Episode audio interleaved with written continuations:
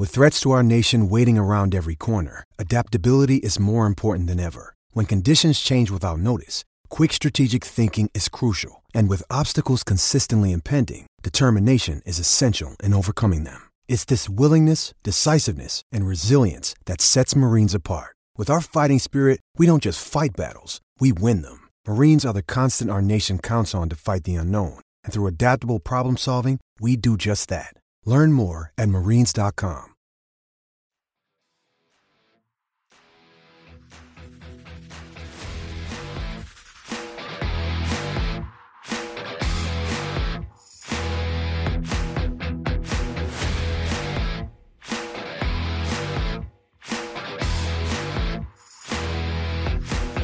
Hello and welcome to PFF Fantasy Football Podcast. I'm your host, Ian Hartitz, and today we'll be breaking down all 16 Week 3 matches with a focus on providing you all with some actionable fantasy football takeaways.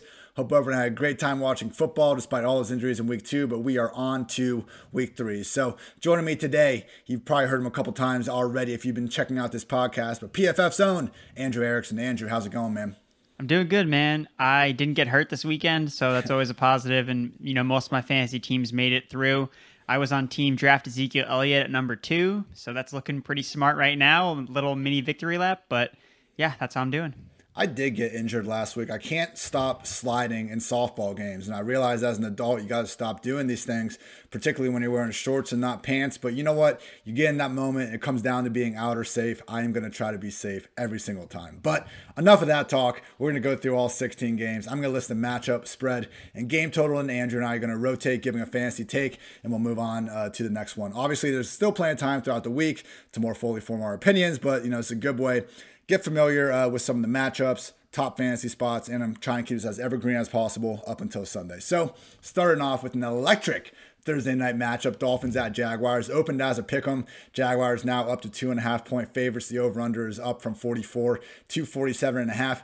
I think this is going to be DeVante Parker's 2020 coming out party. He's had a really uh, rough start to the season. He had the Patriots in week one, Tre'Davious White in the Bills in week two. That Bills game was also just pouring down rain for most of it. Amazing Josh Allen was able to do uh, the stuff he did in that weather. But, you know, you look at Parker and he had the mid game injury in week one, but week two goes ahead, goes ahead and plays 88 percent of the offensive snaps. Look good out there. Caught five of eight targets, 53, 53 yards and a score. Uh, from what my knowledge, it seems like Ryan Fitzpatrick, still the guy under center, doesn't even appear to have particularly short leash. I mean, he played well out there last week, 300 yards, uh, 300 plus yards and two scores. I know a lot of it was in garbage time, but they seem perfectly content with letting Fitz still be that guy. He's one of the best quarterbacks we've ever seen. Feed DeVante Parker, enable him. Uh, he remains the outright number one wide receiver in this offense. You know, credit to Mike Gesicki on the big game last week, but I think this time next week, we're going to be talking about Parker as the rightful top 20 fantasy receiver that he should be ranked as moving forward. Andrew, talking about the Jaguars, and they're, you know, I guess they are home, and then just they,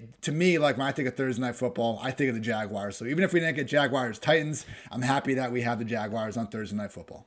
Yeah, I'm definitely bummed out that we have the Jaguars Titans flex to a Sunday night, you know, one o'clock Eastern time slate. So that was a little bit disappointing. But again, like you mentioned, we got Dolphins Jaguars coming up on Thursday night, and it starts at the quarterback position. I mean, Ian, correct me if I'm wrong, but Minshew just seems like a guy that is going to thrive on Thursday. I mean Thursday, for of course. he just seems like a guy that's going to do well, and the matchup is shaping up to be that. The Dolphins have not been good against quarterbacks. They got destroyed by Cam Newton. They got destroyed by Josh Allen, and I don't see why Minshew wouldn't continue that trend. He's already been a really great quarterback so far in fantasy. He's been a top 12 guy for the first two weeks of the year, you have Byron Jones, who's banged up, so we could finally see DJ Chark, you know, actually have a legitimate game after he's kind of seen middling production for the first two weeks. So I absolutely love Gardner Minshew in this matchup. I think that he has the potential to be, you know, a top 10 quarterback this week.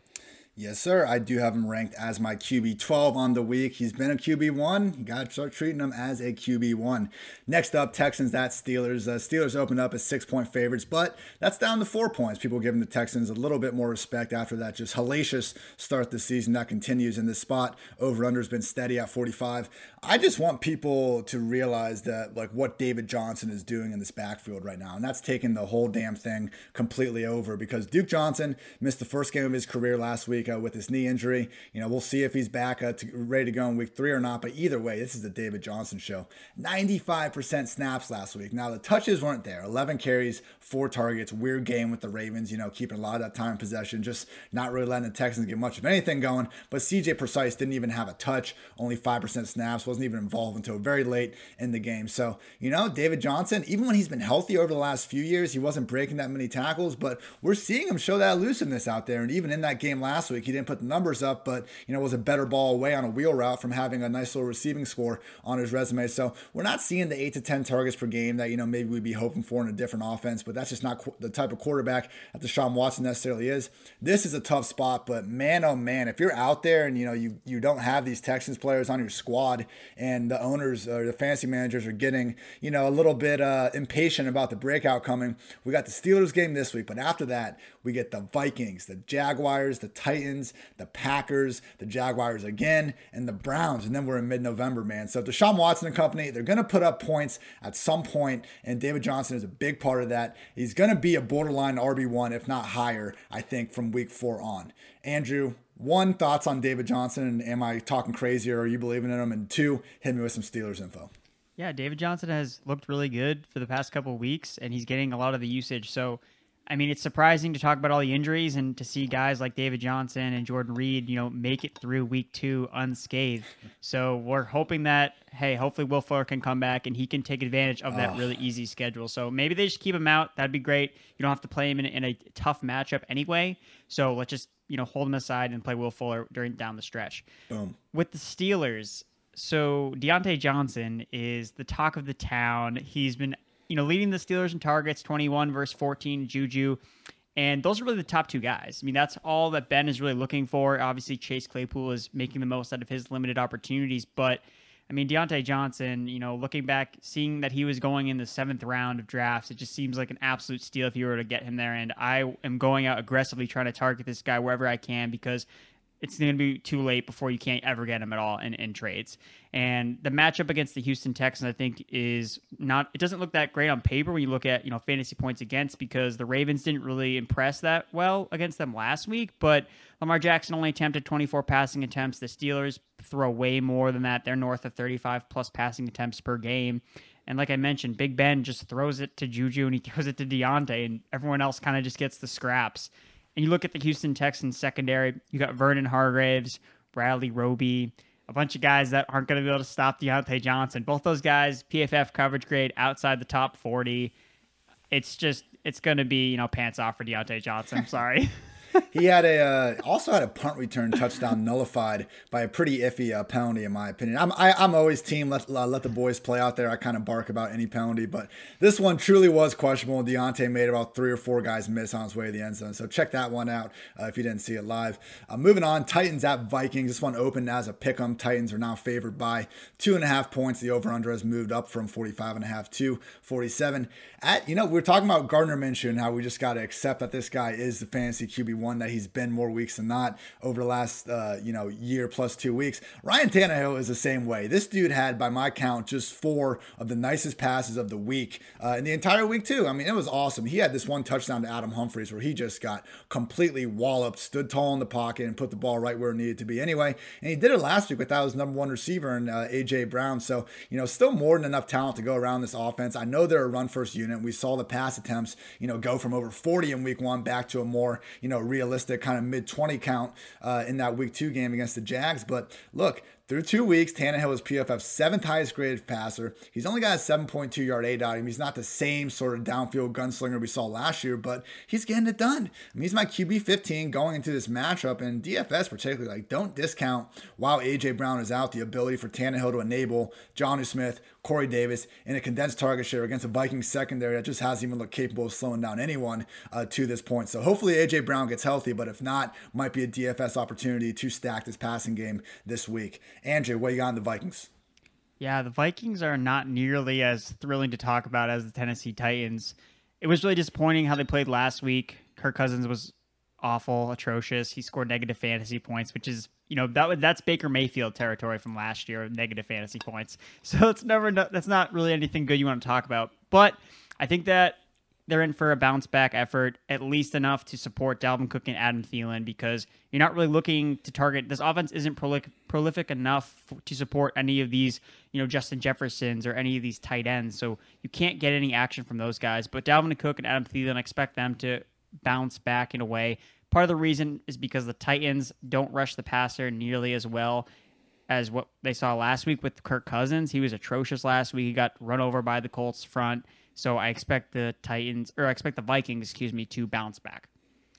Yeah, and that's it's Kirk Cousins and Baker Mayfield who's now got Kevin Stefanski calling his plays. Same problem from a fantasy perspective. Just limited volume. They need to be world beaters with their passing efficiency because there's no rushing floor. It's just not the situations that we should be looking to target in fantasy. All right, Bears at Falcons. We got Atlanta opening up as three and a half point favorites. That is holding steady. The over under 48 has dropped to 47 and a half, but more or less the same as we saw uh, opening up. So I'm a little worried that this game could be bad game script for uh, Dave Montgomery. If the Bears 0 2 start proves to be a little fraudulent and we see the Falcons get up early, you know, it's going to be more of a Tarik Cohen, even Cordarrelle Patterson uh, game script for that backfield. But if the Bears can just stay in this one, I think Montgomery can continue to be, you know, pretty much anyone's idea of a weekly, uh, almost upside RB2. This guy's looked great this season. Even last week, I understand I was against the Giants and it went well, but even going back to week one, the dude ripped off several nice runs. He's looked healthy and he's been breaking tackles. And he got just so widely mocked because, you know, all the hype going to last year was we had that one ridiculous graphic comparing him to like Saquon Barkley and Zeke and all these NFL pros. And then we also had just the all time great PFF tackle breaking metrics from his time at Iowa State. Look, 2019 didn't go well, but we're living in 2020 now, people. And David Montgomery, through two weeks, is 11th among 53 qualified backs in yards after contact per rush. He's 11th in our PFF rushing grade. And he's eighth in missed forced tackles per touch. The guy's looking shifty out there. He had an awesome touchdown catch last week where he cut back across the grain, made a few guys miss. He's looking like the running back we wanted him to be last year. I think people are still kind of holding on to their 2019 opinions a little bit too much. If the Bears can play in neutral to positive game script, Montgomery is going to flirt with RB2 production more weeks than not. At 5,700 5, on DraftKings, I love taking a shot on him this week and hoping that the Bears can stay in this game. Andrew, what you got on the Falcons? Atlanta Falcons, man, it's a shootout after shootout with these with this team. I absolutely love it. And that's probably what's going to happen again. They're going to push the ball. Mr. Mitchell Trubisky at least shows that he's capable of keeping you know his team in the game, and that's part of the reason why Tarik Cohen doesn't get any playing time because they're not losing by 21 points. So that's what happens when you pay a, a pass catching running back so much money. But I digress. So Russell Gage, you know, hot waiver wire addition, sees he's seen 20 targets over the past two weeks. 80 yards per game, 79% of the snaps out of the slot. The last two teams that the Bears have faced, slot receivers Amendola and Golden Tate, both had five receptions. So I think Russell Gage is a really good option for the Falcons. And then speaking of, you know, more of the wide receivers, Julio Jones, again, absolutely atrocious game last week. Dropped a, a surefire touchdown on from Russell Gage, you know, who was, you know, looking back at his Mohamed Sanu trying to mimic him the best he could. But I looked into the data a little bit with Jones and I looked at the games following games where he had two or fewer receptions, and his following stat lines are 8 for 106 and 2, 5 for 98, 7 for 139 and 1, and 6 for 115 yards. So Julio Jones, he's going to bounce back, guys. Don't freak out. If you want to go trade for this guy right now, I would definitely do it. I'd send out offers. People are thinking, hey, Calvin Ridley's the number one. It's Chris Godwin, Mike Evans all over again. Why did I draft Julio Jones in the second round? Uh, go get Julio Jones because he's going to bounce back. Yeah, just keep an eye on that injury report. He was looking a little bit gimpy out there, but I agree. We do not see a talent like Julio stay quiet for very long. And yeah, what a dime from Gage. Uh, leads you to the question, you know, was Mohamed Sanu a system quarterback or not during his days with the Falcons? uh, 49ers at Giants. The 49ers opened at six and a half, but we're seeing them go down to four and a half with the news that Jimmy Garoppolo's looking iffy. You know, they lost Nick Bosa, Solomon Thomas. So league's best defensive line is now all of a sudden down three of their top guys, if you include DeForest Buckner, you know, now being a member of the Colts. Uh, not looking great. Not looking great for the San Francisco 49ers, and it's also that way in their backfield. So right now, with Deebo Samuel out, with, uh, you know, Tevin Coleman out, and with Raheem Mostert seemingly out, who's the number one playmaker on this offense? Because I think it is uh, Mr. Jerick McKinnon, who has looked absolutely great this season. And I don't think they are going to be hesitant about using this guy. I mean, McKinnon has already been out there on kick returns. I think if there was concern about keeping him healthy and, you know, limiting his amount of uh, potential injury touches. I mean, kickoffs would not be a situation you would have him on. And all he's done with the offensive snaps he's had is make plays. Six carries, 101 yards in a score, three catches, 20 yards in a score. He had that hilarious, like 55 yard run on third and 31 to pick it up. And okay, maybe the Jets just didn't see that one coming. And that's inflating things here a little bit. But, you know, you got to have some giddy up to run 55 yards. He doesn't look like a player that just missed the last two seasons due to injury. And that's what Kyle Shanahan said throughout training camp about how healthy he looked and what the beat writers were saying. So this is a situation where, okay, I think Jeff Wilson and JaMycal Hasty, who they're going to call up, are going to be involved. I don't see, you know, McKinnon playing 80% of the snaps. I think it's going to be closer to 50, but they, don't, don't have many receivers if Kittle stays out. So McKinnon's pass down work should already be receiving a nice spike there. And his run game usage certainly has a room to go up to at least double digit carries or so. Uh, you know, this week, I do think Mike Davis should be your number one preferred uh, waiver wire claim, but, you know, McKinnon is right there at the number two spot. I would prioritize McKinnon over any of these Giants running backs because at least with McKinnon, we know that we have Kyle Shanahan putting him in positions for success. Andrew, I'm sure you got some thoughts on this Giants backfield.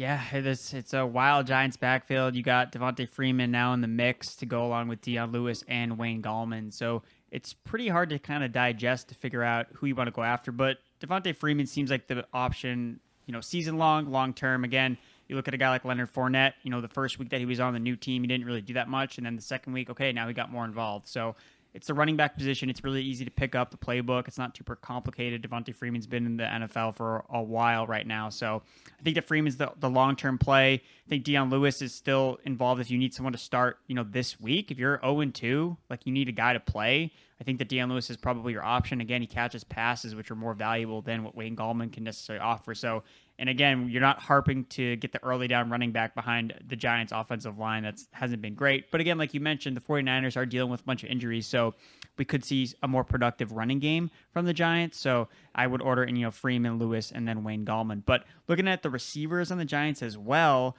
we have more injuries, you know, with Barkley out, with Sterling Shepard probably going to miss as well. Darius Slayton seemingly made a deal with the devil to make sure that other receivers on the Giants get hurt so that he gets more targets because that's what's going to happen once again. You know, I was fading Slayton this offseason because I figured guys would be back. That was wrong because now the guys are hurt again. So he's going to see, you know, a 20% plus target share once again.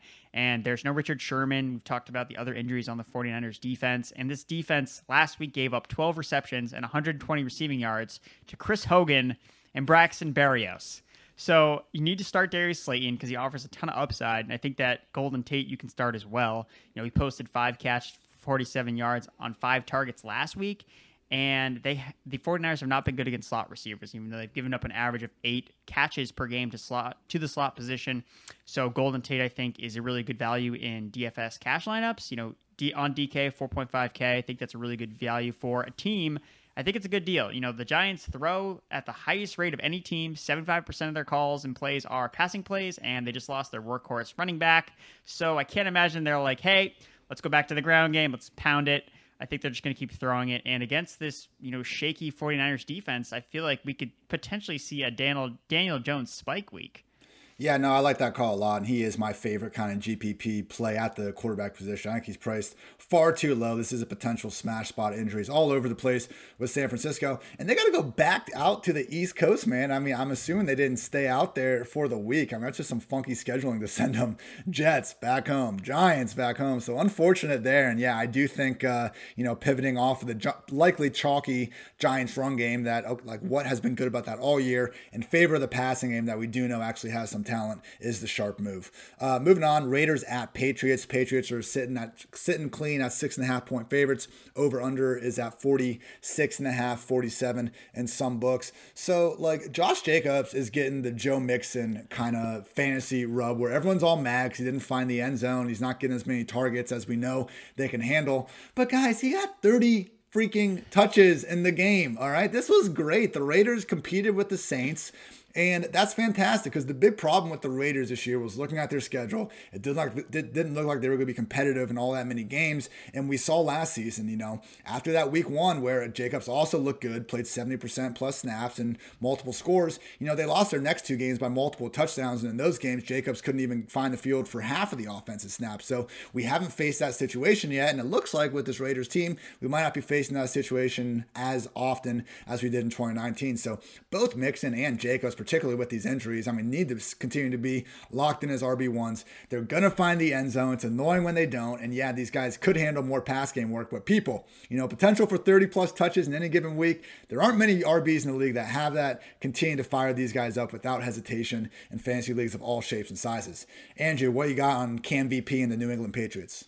Dude, Cam is just carrying every single fantasy team that I have. Just averaging 30 points, you know, over 30 points per game, just scoring touchdowns like a madman. And he just, you know, the schedule is now shaping up to be even better. He's got a lot of plus matchups coming up. So if you have Cam, like you are all set to go. And I like his receivers a lot in this spot. Harry and Edelman, you know, they're very condensed in the target share without a tight end of consequence, without you know, without James White as a running back, you know, catching passes, it's really been the Harry and Edelman show. And then when Cam has to drop back, you know, 40 times a game, you know, get Damiere Byrd gets involved.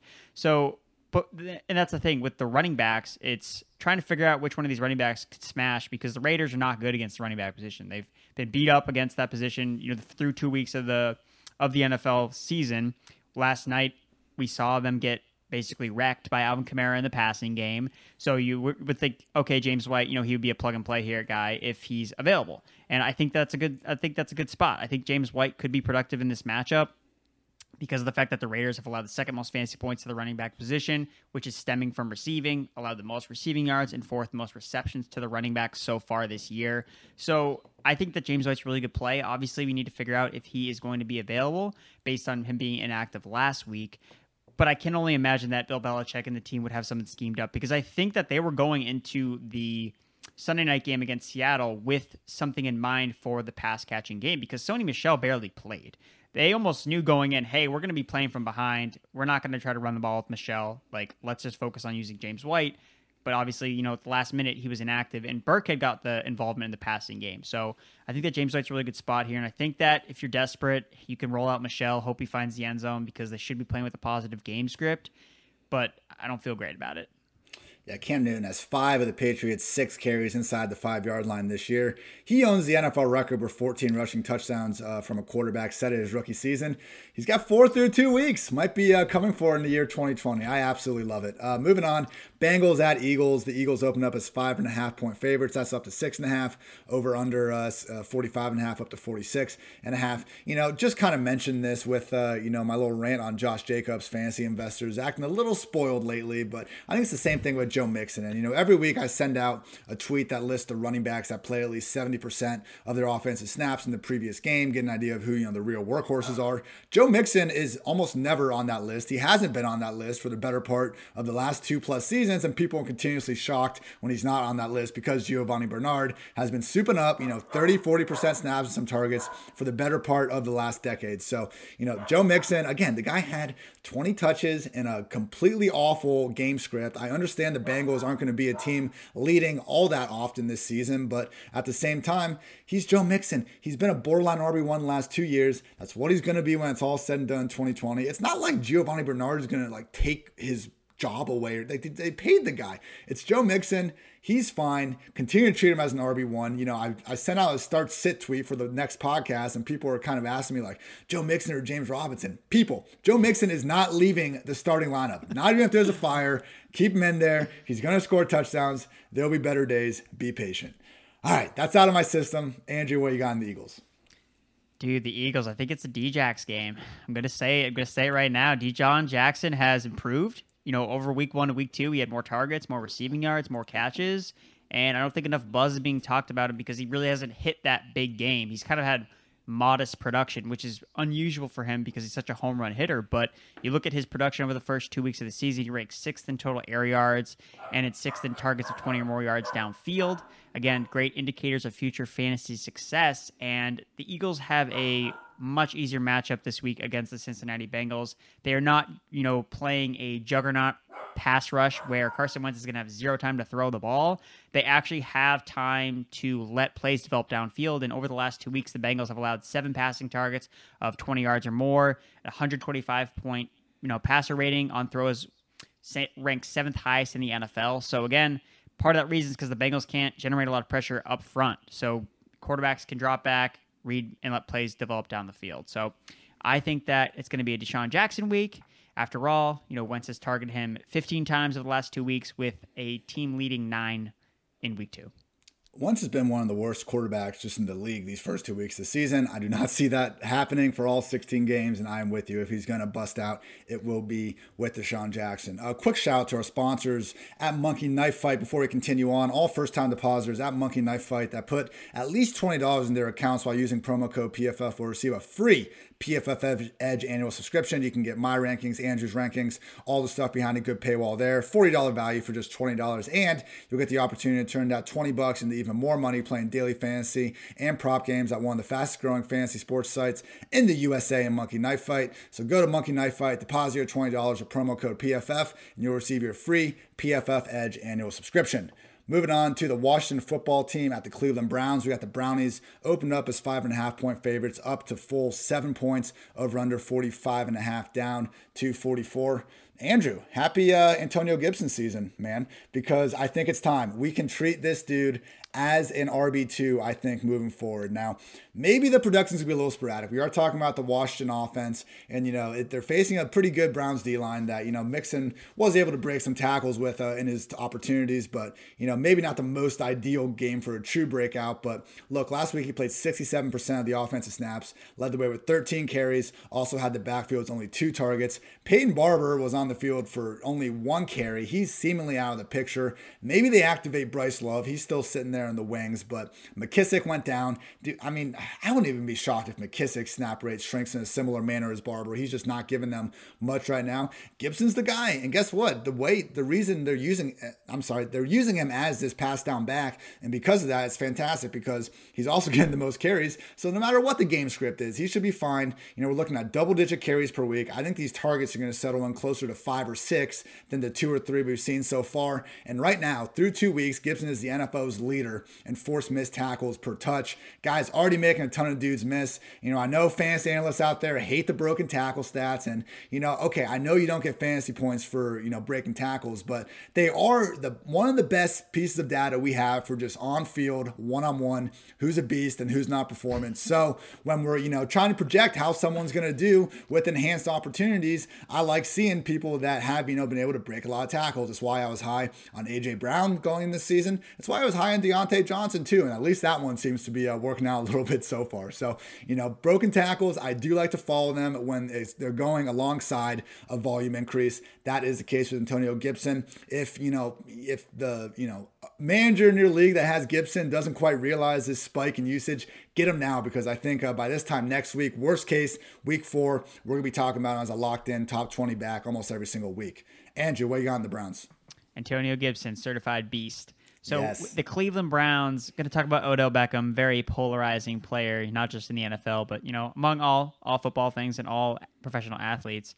So he, he had a bounce back game last week. You know he able to score a touchdown, and as fantasy owners were freaking out because he couldn't put up points against the Baltimore Ravens, who you know basically hold a lot of receivers to no fantasy points. So, but I digress. So the Washington football team has allowed the second highest deep pass percentage, thirty over just over thirty percent to wide receivers lined up on the outside.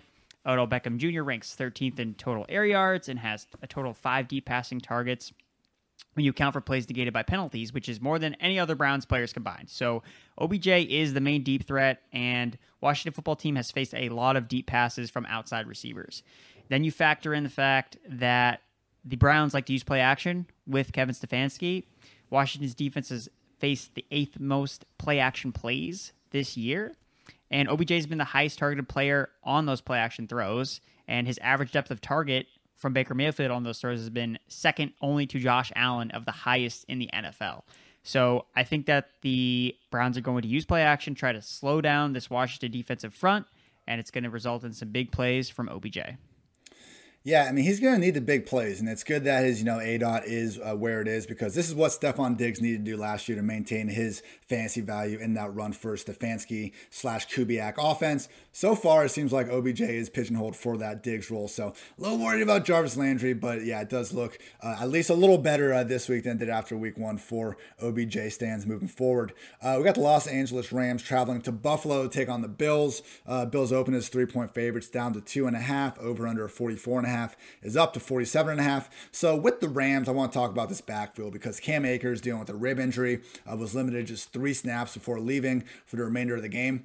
All right, Sean McVay, touche. I thought he was lying when he said they have three running backs in the offseason and that because, you know, his entire coaching career with the Rams, he's leaned on one guy. Well, you know, week one, Malcolm Brown was that guy, leaned on, got the majority of touches and snaps. Still got the majority of snaps in week two, but they did go ahead and give Henderson 42% snaps as well. He led the way with 12, uh, 12 carries. Henderson, excuse me, Brown only had 11. And then Henderson got the backfield's only three targets. And he looked pretty good doing so. I mean, he busted a nice run, showed some real burst.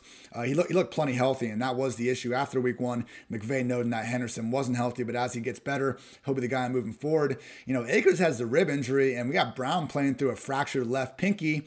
It sounds like he's going to play through it. I think he's going to get you know his usual uh, you know double digit carries per game, but wouldn't be shocked at all if Henderson becomes the primary pass down back. And if we can get word that Akers is out, we have shrunk the you know volatile three back committee to a more fantasy friendly two back committee, and I think that uh, could really work this week. So I'm still you know, kind of pessimistic on either Brown or Henderson truly breaking out of this backfield. But just in terms of a week three start, I think Henderson, uh, you know, deserves to be up there in any sort of, you know, waiver claim scenario. So uh, it's, you know, been a pleasantly, I think a pleasant surprise with how well the Rams have been able to put up points as a whole. They're definitely turned to more of a run first offense, at least in week three. It looks like Henderson will be the guy to benefit the most from that. Andrew, who you got on the Bills and why is it just talking about how Josh Allen is a god amongst men? Yeah, Josh Allen, man, he is a god amongst men. But before we go to the Bills, I just want to make a comment about Darrell Henderson. I think that as well, he had a goal line carry in his game when Malcolm Brown was out, and he looked good. You know, he converted his one carry inside the five yard line. He actually broke two tackles on it and scored a touchdown. So he looked good at the goal line. So I think it's impressive to the coaches that he at least showed, hey, if Malcolm Brown you know, what if he has some issues with ball handling? You know, he has a hand injury. He has an injury to his pinky. Again, I'm not here analyzing how, you know, football players hold the ball, but if you have something wrong with your hand, that could, you know, negatively impact how you carry the ball. So if something like that happens in the game, something re-injured, Darrell Henderson would become the goal line back as well. So you could combine that. So I think again, I agree with you. He has the most upside out of you know a lot of these running backs you get off the waiver wire. But you know, we're talking about Darrell Henderson. He is no god. Josh Allen is a god. and I'm going to just highlight his deep ball accuracy and passing attempts right now. So, ranks number one in the league in deep ball completion, second in deep ball yards, and fourth in deep ball passer rating through the first two weeks of the season. But now he's met with a challenge because the Rams defense has allowed just one deep ball completion since the start of the season. So he's definitely facing a much tougher defense. Again, this isn't a, hey, don't play Josh Allen because it doesn't matter what he does with his arm necessarily. He's going to be able to make plays whatever make up with it with his legs. But I think you may need to temper expectations a little bit for wide receiver Stefon Diggs and maybe look for an alternative to John Brown. Um, Brown Brown has caught two touchdowns over the last two weeks, and the Rams are just one of four teams this season to yet to allow a touchdown to the wide receiver position. Cornerback Jalen Ramsey hasn't been traveling into the slot at all this year so far, and that's where Diggs, Diggs has seen at least half of his targets. So I don't think this is a shy away from Diggs because hey, he can move into the slot and he can just take one up to the seam and then you're golden. But Brown, who mostly plays on the outside, I think is going to see a lot more Ramsey. So I think I'd be trying to lean away from him. Yeah, man, I cannot get over just how good Stefon Diggs looks. And you know, I, I didn't, I was kind of late coming around to him in this offseason, but the more I thought about, you know, Smokey Brown being the PPR wide receiver 20 last season, and, you know, Diggs just by all accounts being the better overall talent, as good as Smokey is in his own right, uh, definitely someone that we probably as an industry should have been a little bit higher on. All right, moving on to the Jets at the Colts. Colts opened up as seven point favorites. That has spiked up to 10 and a half. Over under has dropped uh, from 45 to 43 and a half. Man, this Jets offense, I'll try to uh, keep it brief. Pretty much, if you're a slot receiver, maybe you can get some fantasy production. Otherwise, unless your quarterback is Peyton Manning, you're not going to do much with Adam Gase as your head coach. Crowder eight in week one, Braxton Berrios eight in you know week two. I mean, Darnold, the touchdown he had to Berrios, which happened like with like a minute left in the fourth quarter, was like such a ridiculously good play by Darnold. And you see these flashes kind of once, sometimes twice a week if he's really got it going. But uh, they're just so few and far between. But it's a shame, you know. I mean, a lot of people, a lot of smart people were so high on Darnold coming out, and you know whether or not he can eventually become, you know, the next latest and greatest post Gase success story remains to be seen. I will not be fully giving up on Darnold until I see him play away from this Gase offense and with any semblance of pass catchers because they're just not doing anything for him right now. And with all these receivers injuries, with Bell out, uh, you got Chris Herndon, who was just the talk of training camp. You guys know that because I wouldn't shut up about him for the better part of the month of August. And he's out there blocking on 36% of his passing snaps, which is a league high mark among starting tight ends per uh, weekly friend of the show almost, Dwain McFarland, PFF Zone. Make sure you check out check out his uh, utilization report on Wednesday. Always great stuff in there. So yeah, I mean we have a situation where the Jets were more willing to feed pretty much a guy coming up out of nowhere uh, in Berrios, and then Chris Hogan, who's been on the team for what two or three months, over the guy that you know seemed like the next big thing at the tight end position as recently as 2018. I'm not bitter, you know. It's whatever. I'm not. I'm not mad at all. I haven't lost hours of sleep over this. It's all good, everyone. I'm not mad. You're mad. Oh my gosh, that's enough talk about the Jets. Andrew, let's lighten things up with some talk on Jonathan Taylor and the Colts. Yeah, I think Sam Darnold just goes home after, you know, every game and just watches Ryan Tannehill highlights just so he knows, hey, there's always a hope, man. It can happen. Always Got it, it can happen. I always got Sam. a shot. All right, so the Colts are without Parris Campbell, and that really sucks because Parris Campbell was a lot of. I mean, we were high on him. He, we had him as a sleeper over at PFF. A lot of people had him as a sleeper, so it's really disappointing to see him, you know, banged out for the rest of the season. That's going to open up opportunities for Zach Pascal potentially. He's the guy that took over in the slot. Caught a touchdown. He saw an 80% snap share from the slot. But I think it's noteworthy as well that Hilton has seen a decent amount of action from the slot as well. Five targets, 40% target rate on routes run, and an average depth of target of 15.8 from the slot. So I do think that with this Jets secondary that's not very good, that it could be T.Y. Hilton and Philip Rivers that kind of finally connect on some of these deep shots, you know, whether it's T.Y. lining up in the slot and kind of going deep. So I think that, again, they're going to probably mix some guys in there, and they could even mix in Mo Alie-Cox because Jordan Reed absolutely ate out of the slot. He caught both of his touchdowns against the Jets in the slot. So I think that, you know, paying attention and figuring out, okay, who who's that guy going to be in the slot for the Colts, I think is going to pay off.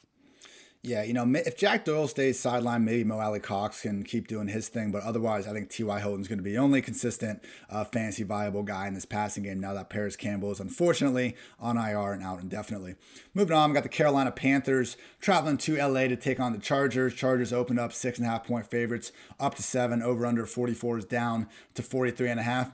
Christian McCaffrey out four to six weeks with this high ankle sprain. Certainly sucks. You know, fantasy investors, just fans of the game, always more fun to watch McCaffrey out there. Looking like it could be something resembling the Mike Davis show. And I'm going on record with him as my preferred uh, number one waiver wire pickup this week. Not, I mean, look, I've never been a believer in spending, you know, 50% plus fab on anyone. But if you are going to splurge on someone, I think it should be Davis because, you know, we mentioned that giant situation and how that's more than likely, at least this week and probably moving forward, going to be a committee of sorts. I mean, at a minimum, Dion Lewis is siphoning away pass down work from whoever uh, among Gallman or Freeman gets that early down work. We know San Francisco could be a committee. I mean, Mostert doesn't even seem to be out all that long. We'll see what McKinnon can give us in the meantime. Mike Davis, you know, I think is the only guy in these backfields that has a real chance to have a three down role for the better part of the next month. And, you know, you look at what he did last week eight catches, caught all eight of the targets for 74 yards. He can be the pass down guy. And, you know, Reggie Bonnafon, it's not, I don't think it's a situation where Davis is being treated as, you know, the scat back. It's not a Dion Lewis situation where they're saving Bonnafon potentially to come in and be the early down guy. Davis won that job in training camp. Matt Rhule talked him up as one of the best players in training camp, and it's been nothing but good things since. So Bonnafon will be active again. I don't, you know, if I had to project this, project the snap splits, I mean, I don't think Davis is going to take that McCaffrey role. He's not McCaffrey. Few people are McCaffrey. We shouldn't expect him to get that role. But uh, you know, Bonnafon, 20, 30% snaps. Curtis Samuel is going to chip in and get a handful of, of uh, running back snaps. It should be more than a handful, but that's a story for another day. And I think Davis, we're looking at him having 50, 60% snaps, and it could just be a lot more. I mean, maybe they do put him in that McCaffrey role. If anyone's going to get it, it's him. He seems to have the pass down work. I think out of all these running backs that you're going to want on the waiver wire, Mike Davis can give you the highest upside over the next four weeks. Andrew, do you agree that Mike Davis should be the number one uh, waiver priority? And after that, hit me with the Chargers. No, I do not agree that Mike Davis should be the number one waiver wire priority. I get the our lore, the opportunity should be there for him, but I'm just not sure Mike Davis is good. that's oh. that's that's the only thing with him. We saw him flash last year with the Bears. Know, he came out week one, played ahead of Montgomery, played ahead of Tarik Cohen, and then he just kind of like fell off the face of the earth. And I wasn't really sure what happened after. And he did kind of the same thing in Seattle. He like produced, and then he kind of fell off again. So I'm just concerned if he comes out in, in week three and doesn't play well. Okay, well, what do we have now? So I, am going after more upside guys, in my opinion. I think Darrell Henderson just plays in a better offense, so that's kind of you know where I'm leaning. But okay, th- hold on, hold on. That's fair. I, I thought Henderson like wasn't even really on the radar. I thought he was owned in most leagues. If if you want to go Henderson, particularly week three, absolutely. If you're able, you're just looking for the one week fill in. I will say I like Mike Davis's highlights at Seattle, so I'm not going to let you off like that easily. I do think at least the Panthers think he's good, but yes, okay. I, so we can at least agree on that you should not be spending, you know, 50% plus fab on any of these guys for the most part because th- there's there's uncertainty for everyone, even if Davis might have the higher ceiling. So good talk. Now hit me with the Chargers. so if this guy's available, I think that he probably deserves the most is Joshua Kelley So I know that he's probably available in a lot of in some maybe some home leagues here and there, but I mean, you look at his usage over the last two weeks. He's seeing the majority of touches and carries. He's seeing all of the goal line work, six to one in terms of carries inside the 10 yard line compared to Austin Ekeler. And if you have Austin Ekeler, I would be trying to to move him honestly because Joshua Kelley's not going away, and you have Tyrod Taylor potentially coming back, and we saw him not target the running back position at all. We saw Justin Herbert target the running back position. So there's a lot of moving pieces, and it just seems like you may be better off trading Austin Ekeler now. He's got a really good matchup against the Panthers. You can kind of use that as a selling point where you're talking about, hey, because I know a lot of people will try to trade them after the great matchup, but that usually doesn't work because people are smart enough to realize, oh, he just played a really good team and now he has a really bad matchup. So I don't want this player anymore. And there's a chance in this game where I mean, Joshua Kelley could go out and score two touchdowns, have 100, 100 rushing yards, and then you're left with Austin Ekeler, who doesn't score as many fantasy points in this game because let's say the Chargers are up.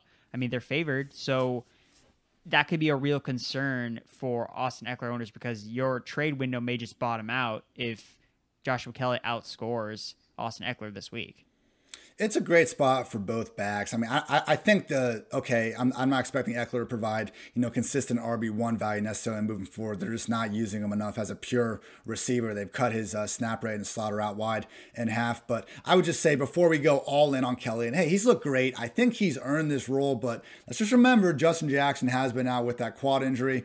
You know, I you know would limit the exposure, particularly in DFS, if Justin Jackson gets back. Jackson's been really good for them over the years. I just wouldn't be shocked if they uh, give give him some of that early down work he was getting in week one. But yeah, again, for week three only, you know, Kelley's another guy with Henderson. I just didn't wasn't really considering as much because I think he's owned in most leagues already. But I love pivoting off of Mike Davis and DFS tournaments at 5100 in favor of Kelley at 5000. Maybe the ownership on Kelley will be higher than I'm expecting, but I think uh, that could be the GPP play there.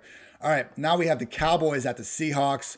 Over unders holding steady at a just huge 55 and a half points. Seahawks open three and a half, now up to four and a half this Cowboys passing game, I mean, you know, I, I watched that entire game, you know, live in uh, week two, and I must say, I really never thought the Cowboys were out of it. I think that's the uh, amount of respect I have for, you know, Dak and just his team in general. They can put up points with the best of them. And yeah, they have these stretches where they put the ball on the ground four times in the first 11 minutes of that game. I mean, just in- incompetency, uh, just that shouldn't be happening from an offense that good at times. Two bundled fake punts. Like, what is going on? Found a way to win it. And we're seeing what happens when you have Dak and this bad defense and a pass happy offense to go along with it. And it's mostly fancy goodness. I mean, through two weeks, Amari Cooper 23 targets, CeeDee Lamb's there at 15.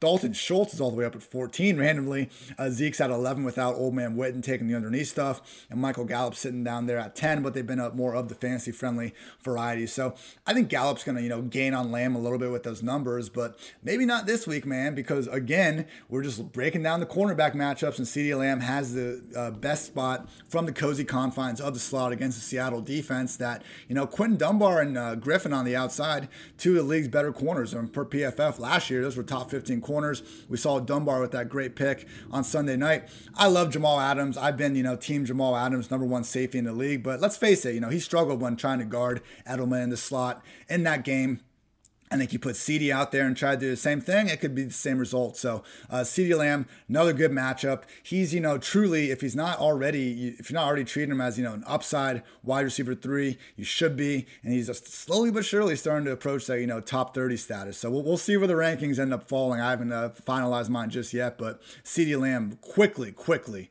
rising up the ranks. Andrew, what's up with uh, Russ and the Seahawks? Yeah, I mean, there's really not much to say. You know, they are really good. I guess we'll start with that.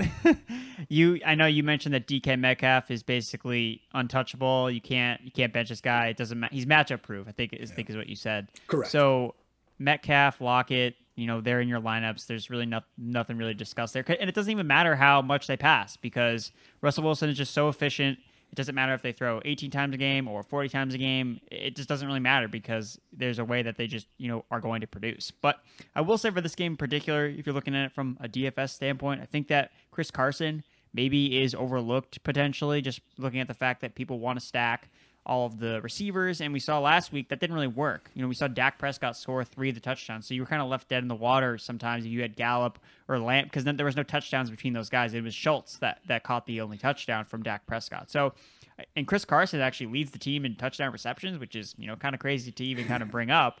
But he's really being heavily involved in the passing game. He has nine targets, which ranks third on the team, and he's ranks fourth in total routes run. He's only behind those two star receivers and Greg Olsen. So I think Chris Carson is definitely potentially going to be the underrated player in this matchup from a DFS perspective. And I think also, you know, the Cowboys have actually faced teams that have run the ball on them a lot.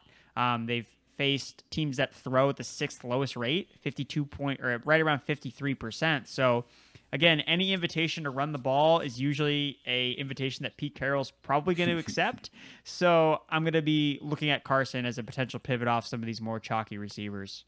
Yeah, in week one, we saw DeeJay Dallas is inactive, so check mark, you know, the Chris Carson pass down box. And in week two, we saw that, you know, the really kind of close carry split in week one, probably more of an anomaly. You know, check that box as lead early down back. Chris Carson, RB1 moving forward, absolutely.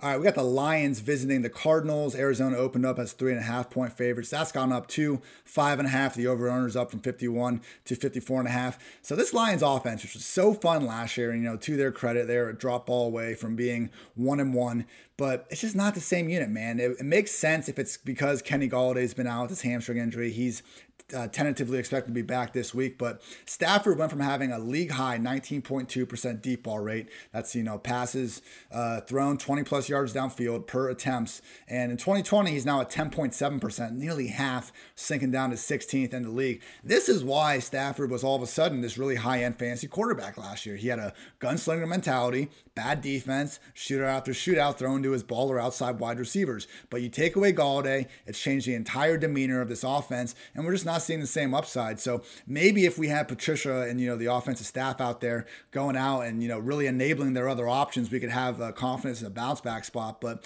you know when T.J. Hockenson is caught all nine targets thrown to him for 118 yards and a score. Yet the dude's playing 69% snaps while Jesse James is siphoning away 51%. I just don't understand it, man. He's clearly their, if not their best receiver, their number two behind Marvin. He's looked like their best player, honestly, at times uh, over the past, you know, season plus two games, particularly in 2020. So it's a shame with Hockenson. He's one of the more talented young tight ends in the league, and this should be a situation where he can get more targets. But guess what, man? Like they're not going to go up once Golladay comes back. If anything, could be even rougher. So unfortunate, you know, not the first time we've seen Stafford not able to enable, you know, a fantasy friendly tight end. You go back to the Eric Ebron days, but you know, it, it's just unfortunate. I know a lot of people predicting the uh, year two Hockenson breakout. I think his talent's ready for it. We'll see if they can get him the volume in the future, but it's not looking good now. Andrew, what's up with uh, Kyler Murray and company? dude. But it's it's T.J. Hockenson versus the Arizona Cardinals. This is this was the breakout game last year. This has hey, to be it. He's gonna have an awesome four or five targets probably. I wish it was ten. uh, we can only dream. Hopefully, Matt Patricia will listen to the podcast. so when it comes to the Cardinals, You've obviously got Kyler Murray, who's just lighting up the world with his legs. And this was something Cliff Kingsbury talked about in the offseason. He was like, hey, when, when Kyler runs, our offense is way better. And that's exactly what they've been doing the past two weeks. So they've been winning games. And so I expect Kyler Murray to keep on running. And that's kind of at a detriment of Kenyon Drake because Drake's not seeing and scoring touchdowns because Kyler Murray's taking them all away. So that was one of my concerns about Drake moving forward with Kyler Murray. And it's also kind of like bring in the Cam Newton factor with some of the Patriots running backs with those mobile quarterbacks. But the one receiver I want to talk about is Christian Kirk, who got more involved in week two, you know, after seeing basically one catch for zero yards in the first game. But again, he's running a lot of routes. He's playing in this high powered offense, and he's their deep threat. He's been the guy that's been seeing all the downfield targets. Um, so in week two, he converted four of his targets into two receptions for 57 yards. He now ranks third in the NFL in total targets of 20 or more yards downfield. And he gets the juiciest matchup against this beat up Lions secondary, who's allowed the most deep passing attempts of over 20 yards this season. So I love Christian Kirk in tournaments this week for DFS, and I think he's a great buy low candidate. Again, this is a really high powered offense. They run so many plays, and Christian Kirk is the only way you can get any piece of this offense that's really, really cheap. Yeah, Kirk and uh, shout out Andy Isabella each had nice long receptions off perfectly placed deep balls from Kyler. Very fun offense to watch this season. We got three more matchups. Want to give a quick shout out to our sponsor, Underdog Fantasy, though, before we get on to those. If you like fantasy football, you need to be playing on Underdog Fantasy. It's my favorite new fantasy football app. Awesome for best ball and continuing to be so through the season. Website and app are super slick and by far the best experience out there. Do snake draft games for real money every week. You draft a new team every week and get a shot at big prizes. No lineup setting, waiver wires, or bad trades to deal with. It's DFS, people. It is fantastic. The team that built the app is top notch. Customer support, customer support is best in the game, constantly updating and adding new features. Look up Underdog Fantasy on your app store or go to underdogfantasy.com to play today. Make sure make your first deposit and don't don't forget to use code PFF after you do. Let them know that I sent you. All right, Buccaneers at Broncos. Tampa Bay up to minus six after opening as three and a half point favorites. Uh, over unders of 40 and a half is down to 43. Excuse me, 44 and a half open down to 43. Uh, talking this Tampa Bay backfield though, it was the Leonard Fournette show in week two, which you know naturally after Bruce Arians said that nothing was really going to change, we did see a change a little bit, but that's just life in this backfield and you know staying true to his character. Arians has gone out and said again that he does not plan on shuffling his RB rotation. And I don't think he's lying. I think this is pretty much what we're going to see here until he just gets the David Johnson S talent that he thinks he just never has to take off the field. But I don't think that's how they view Fournette. I don't think that's how they view Rojo or McCoy. I think we're pretty much looking at a mere replica of 2019, except Shady might play a little bit less than Dari did, which is fine because this offense is moving the ball well. They're more down to lean on the run game. You know, we saw that last week against the Panthers, just horrific run defense. Fournette, you know, really helped put that game away at the end. But you know, it's I'm I, I can't trust either of these guys as top 20 options yet because we just have an entire season of evidence last year that as good as one guy can look one week, it can go the other way the next. We have that evidence in this year. Ronald Jones looked like the better running back in week one, and then Fournette looked like the better running back in week two. I don't think I you know it's we can assume that Fournette's necessarily going to be the guy, consistent guy moving forward. You know, 10 to 15 touches per week inside of a Tom Brady led offense. There are certainly worse fancy roles.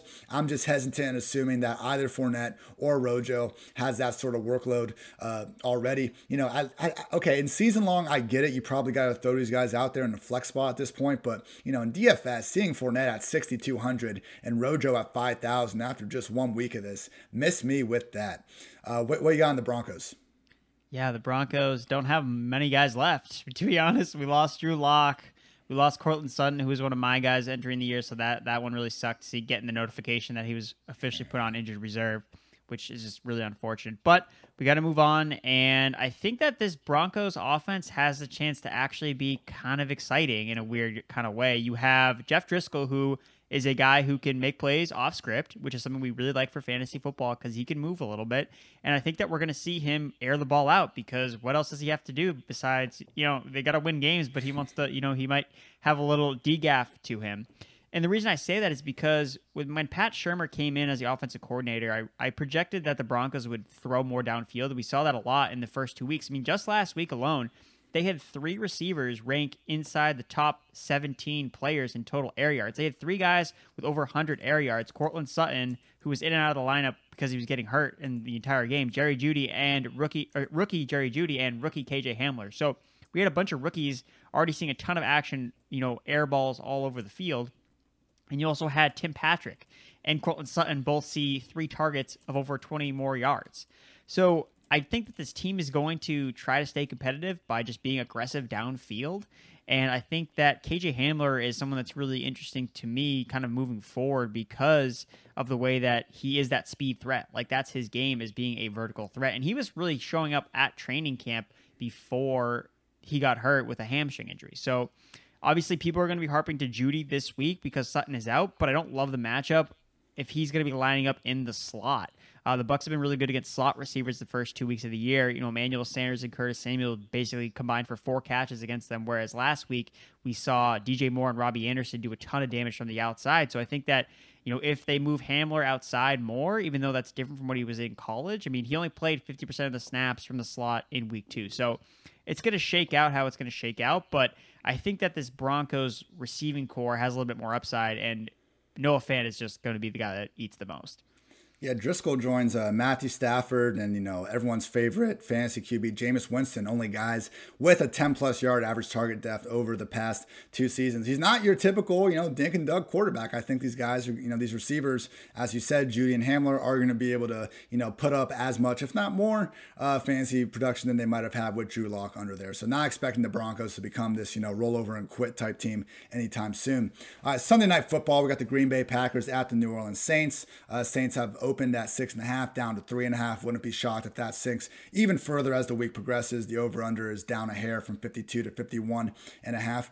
Look, I mean, this Packers passing game last week wasn't quite as good as week one. I think we had higher expectations facing that banged up Lions secondary, but Rodgers just continues to look as good as ever. And I mean, look, the Packers are one of only seven teams with at least six drops through two weeks.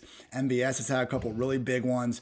Both of Rodgers' tight ends dropped. I think Tonyan dropped a touchdown. Sternberger dropped one that could have been 20 plus yards. So he's not getting a ton of help from guys not named Davante Adams, and it doesn't matter. And the reason why people like myself were down on Rodgers as a fantasy quarterback this year was because we hadn't seen the 2010 to 2014, a little bit 2015, just world beater in efficiency return. I mean, this guy, last five years, has averaged 8.1 adjusted yards per attempt after pretty much breaking records, averaging, you know, nine, even 10 uh, adjusted yards per attempt one season. Just ridiculous. He's at 9.8 this year, even though they didn't change anything in the coaching staff, they didn't add any receivers. Aaron Rodgers has just taken this revenge FU storyline from the whole Jordan Love thing and running with it. So I guess maybe he's going to do this for the entire season. Now, I think we'll see a little bit of regression. I don't think the Saints defense is quite as bad as they uh, you know, against the Raiders on Monday night. Still a defense with plenty of talent, you know, at all three levels of the field. But, you know, Rodgers, he's playing like he played five to 10 years ago. It's absolutely wild to see, but, you know, hats off to him. He's doing his thing. And while he continues doing it, we got to take long looks at MVS and Allen Lazard as weekly higher upside, you know, wide receiver three, wide receiver four options, particularly if this Davante Adams hamstring injury ten, uh, ends up being an issue. But it sounds like he'll luckily be out there. Andrew, what's up with the Saints? Yeah, it's the Tre'Quan Smith show. He really impressed on Monday Night Football, and the, I like the way that the, he he was used. He was basically playing the Michael Thomas role, playing that X receiver, because you looked at his ADOT. You know, he's been traditionally a deep threat player, where basically it was, hey, if Ted Ginn is out, you can play Tre'Quan Smith. He's gonna you know be that deep threat guy. But right now, I mean, you don't want to be the deep threat guy for Drew Brees. That's that's the last. that's really the last thing you want, which is kind of why I was slightly hesitant to buying into Tre'Quan Smith. You know, when we first found out about the Michael Thomas news, I was like, oh no, I don't want this pigeonhole deep threat with a guy who has a deteriorating arm. That's the last thing I want. But his ADOT was right on par with Michael Thomas as was in week one, so right around nine. And they they both saw the same amount of snap slots. So I like that they were using him in that fashion, and I think that's really what they're going to do going forward. You know, he looked good after the catch. He you know averaged seven yards after the catch and he ranked fourth highest among receivers with at least two, you know, with seven targets. So I definitely liked that from Tre'Quan Smith. So I think that he's a player that if he's on your waiver wire still, I think that he's someone that's really worth investing into while we wait for Michael Thomas to return. And again, just because Michael Thomas comes back, you know, we see these players come back from these injuries and they really push it, and sometimes they they don't they're not 100. percent We saw it with Kamara last year. You know, with these lower body injuries, it's really hard for guys to just come back and be the same players they were. I'm not saying that Thomas can't be his same self, but you know, he's at a higher risk for re-injuring. And, and in that case, it would be Tre'Quan Smith that would take on that big role. So I really like Tre'Quan Smith. Yeah, he really did impress after the catch. You know, going in, I, I wasn't. I was more Team Manny over Team Tre'Quan, just because Tre'Quan's had more or less a starting spot in this offense for the last two, three years, and just hasn't really done much of anything with it. He flashes every once in a while, but even then, it's more just kind of broken play type stuff. So that, to me, that was the best game I've ever seen from him. You know, all the kudos in the world to Tre'Quan. Probably do need to adjust. You know, move him ahead of Manny Sanders, moving forward for however long Michael Thomas remains sidelined. Monday Night Football, great matchup here. Kansas Kansas City Chiefs at the Baltimore Ravens. Uh, Ravens opened up two and a half that is up to three and a half. So uh, obviously, you know, Mahomes, he, he had the Chargers game. I, I get it. He doesn't have uh, great games against the Chargers, but, you know, obviously you're starting him. Clyde Edwards Helaire, even in a game without the positive game script, we saw the targets. So that's great. He's out there. The question is, you know, you got those two guys, and Tyreek and Kelce are never leaving starting lineups, but is there anyone behind them that we can trust? Because in one of the league's best offenses, you would hope this would be a situation where, you know, more than two receivers could be consistent fantasy options. It just doesn't seem that way. But maybe, maybe, maybe Sammy Watkins is injured. And if he's out, we're going to need to monitor injury participation. You know, we haven't gotten a lot of word on it just yet, but if he's out, this is the moment that Mecole Hardman truthers such as myself have been waiting for. I believe he is the only real, like, quote unquote, handcuff wide receiver in the league. If any of Tyreek, you know, Demarcus Robinson or Sammy go down, Mecole is out there. I mean, we saw when he was out there, even in the second half uh, last week, Mahomes looks for him when he's out there and he, they make plays when he looks for him. It's not like we have evidence of Mecole just going out there and being ineffective with his opportunities. He's been great with all the opportunities. He just can't get a bunch of them. So if we remove remove a receiver from the equation, bump the opportunities up to five or eight, I think we could be again looking at a Mecole Hardman season, uh, even though we you know had to end it after week one. So it's a situation where Watkins now being injured. We already saw him come back to earth after his you know usual week one explosion. Uh, I would be very cautious about going back to Sammy at less than 100% in this tough matchup as it is. If Sammy is out, though, I think that's when we could potentially get on the Mecole Hardman train. I believe Mecole actually had like a 80, 90 yard touchdown against the Ravens last year, if you're into a narrative street with that. So, Andrew, what's up with uh, Lamar Jackson and company? Yeah, Mecole Hardman, it's the complete opposite of Demarcus Robinson. You got Mecole Hardman, limited opportunities, super efficient, where you have Demarcus Robinson who gets all the opportunities uh, in the world and can't do uh, anything with them. I don't know if he's just Patrick Mahomes' best friend. I don't really know how that works. Maybe because their lockers aren't even that much closer to each other because I think they all were in the teens. So I don't know what's going That's on. That's some next but, level uh, research with the lockers right there. hey man, Brady and Edelman, they were just like super in sync all the time because and yeah, so yeah. but the Ravens, Marquise Brown, I think is prime for a bounce back spot here. You know, he's quiet in week two again after playing really well against the Cleveland Browns, but the Chiefs, again, are another team that's really susceptible against deep balls. Um, so they face the most deep ball attempts to opposing wide receivers since the start of the season, and four of four of Lamar Jackson's five deep passing attempts have been to Brown to the start this season. So again, I think that Marquise Brown is in a good spot here to kind of flash his speed. You know, you have him, you have Tyreek Hill. I think that he's going to want to pound his chest a little bit and be like, "Hey, man, I got speed too." So I like Marquise Brown in this matchup. And then with the running back position, which is going to change every week. And I guess Greg Roman told us that this was going to happen. He said, "Hey, I'm going to change the running backs every week." So I guess maybe we should just kind of go every other. So week one was Dobbins, week two is Ingram. Now it's time to go back to Dobbins. That seems like the best move. So I mean, last time these teams played, Mark Ingram at a season high in receptions, and I just think that this is a game where we could potentially see the Ravens not be playing with a lead. That has really not happened really frequently at all. I mean, basically, since Lamar Jackson took over, you know, since he's been the quarterback in 2019, it seems like 90% of their games they play with leads. So we haven't really been able to see this passing attack in in catch up mode. And I think that this would be a game where, especially the Chiefs, kind of coming off a poor offensive performance, they really want to come out and put up points on the board. So I think that J.K. Dobbins could we could finally see him used as a pass catcher just a little bit more, whether it's like how they used Justice Hill when they were losing against the Titans, or like I mentioned before, when they played the Chiefs last time, Mark Ingram had a season high in receptions. He had four catches. So I think that this is a spot where you can play Dobbins, um, and I think he's going to produce it's just you know it's tough there because we got Gus Edwards siphoning off you know potentially close to double digit carries himself. And guess what? Like Gus is number two in the league, league right now in yards after contact per attempt. I mean he's been great with his opportunities. We all want Ingram and Dobbins to be that guy. I think they deserve to be that guy and they will uh, you know I think get ahead of Gus eventually. But truly three not two three very good running backs in Baltimore. Things you hate to see in fantasy. All right everyone that's gonna do it. We have gone through all 16 games. Looks looks like we made it just under an hour, which is good to see. That is always the goal for you. Andrew, what you got on the uh, content schedule this week? Yeah, I got a lot of stuff coming out. Got a buy low article coming out today. Got some start sit 'em. Got a full game preview, full week preview coming out, and then some DFS picks on Saturday. So stay tuned, guys. All every day, there's new content coming out on the site. Boom. Make sure you go follow Andrew on Twitter at Andrew Erickson underscore. This has been the PFF Fantasy Football Podcast. I'm Ian Hartitz bringing you this lovely show five times a week, Monday through Friday. We got recapping the night games. Then we got our 16 game breakdown, which you just heard. And then we'll have a start sitting some DFS questions coming up on Thursday. So thank you again for tuning in and take care, everyone. Until next time.